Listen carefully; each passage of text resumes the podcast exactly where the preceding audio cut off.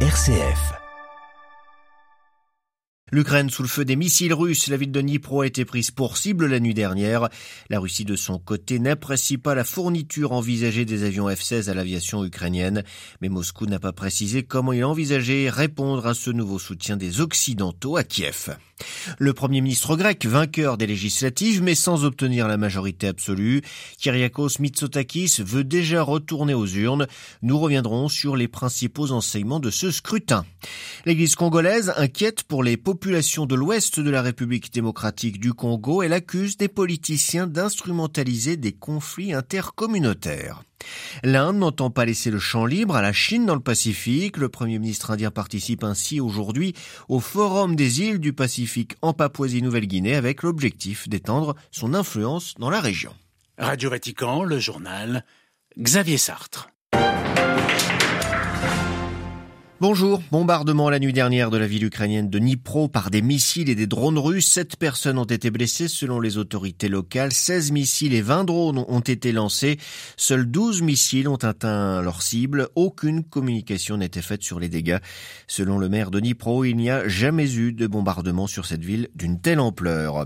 Moscou, de son côté, voit d'un très mauvais œil la livraison prochaine d'avions de combat F-16 à l'Ukraine. Les autorités russes estiment en effet que la fourniture de ces appareils de fabrication américaine à Kiev constituent une nouvelle étape dans l'escalade qui les oppose à l'Occident et à laquelle elles ne manqueront pas de répondre. À Moscou, Jean-Didier Revoix. Les pays occidentaux adhèrent encore au scénario de l'escalade et prennent des risques énormes. C'est ce qu'a déclaré Alexander Grouchko à propos des prochaines livraisons d'avions F-16 à l'Ukraine et le vice-ministre russe des Affaires étrangères d'ajouter Dans tous les cas, cela sera pris en compte dans tous nos plans et nous avons les moyens d'atteindre les objectifs fixés. Des propos vagues mais qui traduisent bien l'irritation de Moscou à l'idée que la flotte aérienne ukrainienne soit modernisée et du même coup bien mieux équipée pour rivaliser avec l'aviation russe si le conflit devait prendre une telle orientation. Mais force est de constater que pour l'instant, l'aviation russe ne se risque que très rarement dans le ciel ukrainien, preuve que les équipements de défense antiaérienne livrés par l'Occident jouent pleinement leur rôle. Reste que pour l'instant, la nature des risques encourus par l'Occident en cas de livraison de F-16 reste inconnue, et en gardant le silence sur la nature de leur réplique, les autorités russes alimentent toutes les spéculations sur le choix des armes qu'elles pourraient utiliser. Jean-Didier Revoin, Moscou pour Radio Vatican. Et concernant le sort de Barmout, c'est le flou qui règne. La ville serait bien aux mains des Russes, mais l'armée ukrainienne assure y mener des contre-attaques, des contre-attaques. Le groupe de mercenaires russes Wagner, qui a contribué au combat, annonce qu'il se retirera de ses positions du 25 mai au 1er juin pour laisser la place à l'armée russe.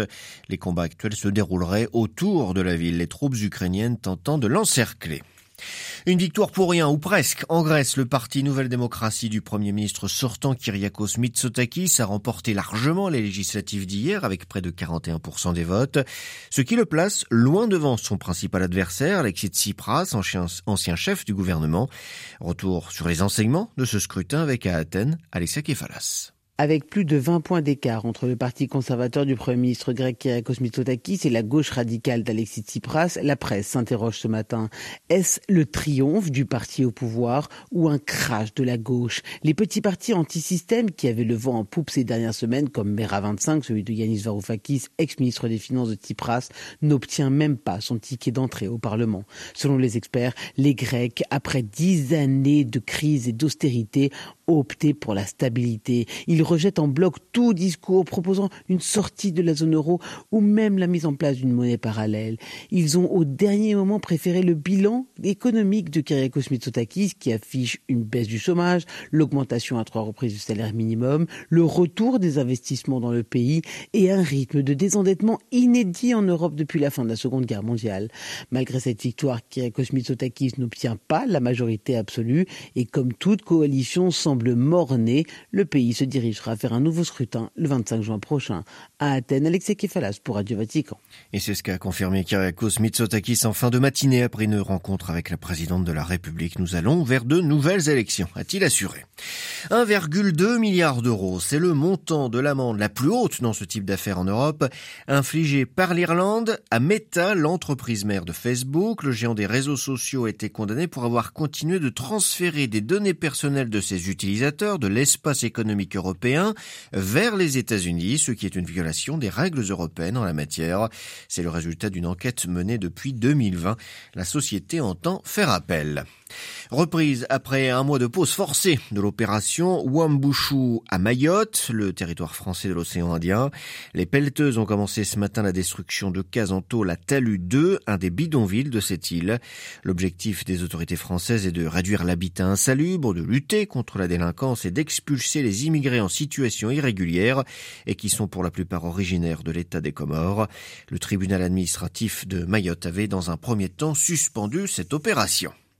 L'église du Congo, une nouvelle fois à la pointe de la dénonciation. Cette fois, les évêques de l'Assemblée provinciale de Kinshasa, menée par le cardinal Fridolin Bongo, affirment que les conflits intercommunautaires dans l'ouest de la RDC sont instrumentalisés par Kinshasa. Ils seraient mis en scène par certains hommes politiques en quête de légitimité locale, Marinorio. Oui, Xavier, depuis euh, maintenant un an, dans un rayon d'environ 300 euh, km autour de Kinshasa, on assiste donc à une montée d'un nouveau conflit entre entre communautés, celui entre les et les Yaka. Il y a une dizaine de jours encore, au moins 11 personnes ont été tuées dans l'attaque d'un village. Alors chaque communauté a développé sa propre milice. La police congolaise a instauré un couvre-feu. L'année dernière, rien que dans la province du Maindombe, une des cinq régions concernées par les violences, 20 000 personnes ont dû fuir leur maison. Or, les Teke et les Yaka ont toujours vécu ensemble, en paix. Les évêques de l'Assemblée épiscopale de Kinshasa se sont donc rendu sur le terrain auprès des victimes et des populations pour tenter de comprendre les racines de ces massacres. Et selon eux, aucun doute, des élus politiques de Kinshasa jouent euh, les pompiers pyromanes. Ils agitent les tensions entre Teke et Yaka pour euh, mettre la main sur les terres et pour agrandir leur euh, légitimité locale.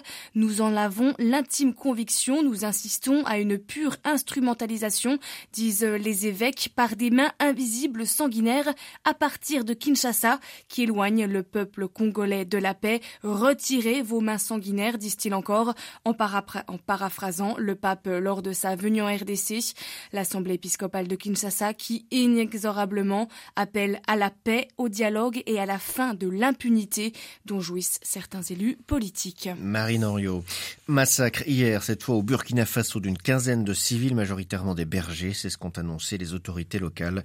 L'attaque a eu lieu dans les quartiers périphériques de Compiègne. Plusieurs dizaines d'hommes armés, des djihadistes présumés, ont fait irruption dans cette ville située dans l'est du pays près du Togo et du Bénin.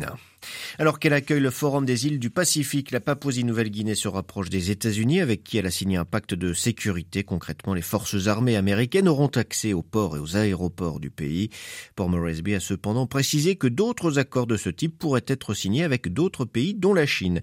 La Chine, c'est l'obsession de l'Inde, dont le Premier ministre Narendra Modi est en Papouasie-Nouvelle-Guinée pour ce sommet des îles du Pacifique. Pourquoi? On voit ça tout de suite avec Emmanuel Derville.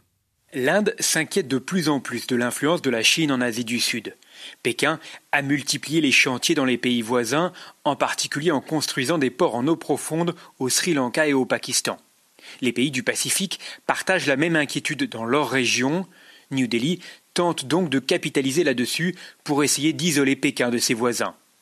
Mais l'Inde profite aussi de ce sommet pour se poser en leader des nations du Sud, elle qui rêve de refondre l'ordre international pour peser davantage dans les grands forums et à l'ONU.